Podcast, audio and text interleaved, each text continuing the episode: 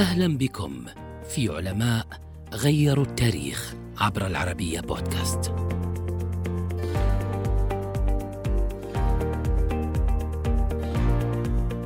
ولد في عام شهد كسوفا للشمس فكان ذلك دافعا له ليصف هذا الكسوف في مخطوطة ترجمت إلى لغات عدة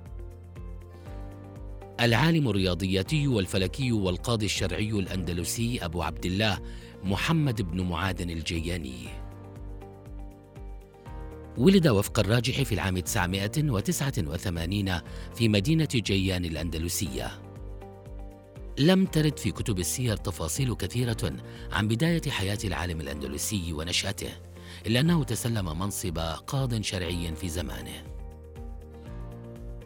أبرز الإنجازات التي حققها ابن معاذ أنه أول عالم في التاريخ وضع أبحاثا في علم المثلثات الكروي بشكل مستقل عن علم الفلك هذه الأبحاث ضمنها في كتاب سماه مجهولات قصي الكرة الذي يعد أول مخطوطة في حساب المثلثات الكروية بصيغتها الحديثة.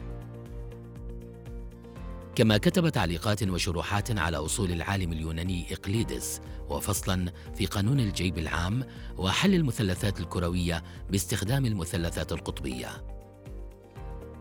مخطوطاته الفريدة كان لها بالغ الأثر على علماء الرياضيات الغربيين من مؤلفات ابن معاذ الشهيرة أيضا كتاب انعكاس الضوء في الجو وكتاب جداول جيان الفلكية التي ترجمها المترجم الإيطالي الشهير جيراردو ألكريموني إلى اللغة اللاتينية.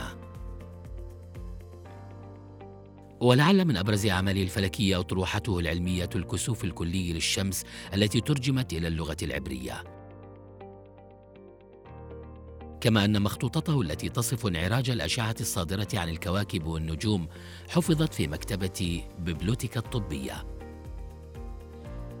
عاش العالم الأندلسي زهاء تسعين عاما وتوفي على الأرجح في مدينته جيان الأندلسية في العام 1079 للميلاد.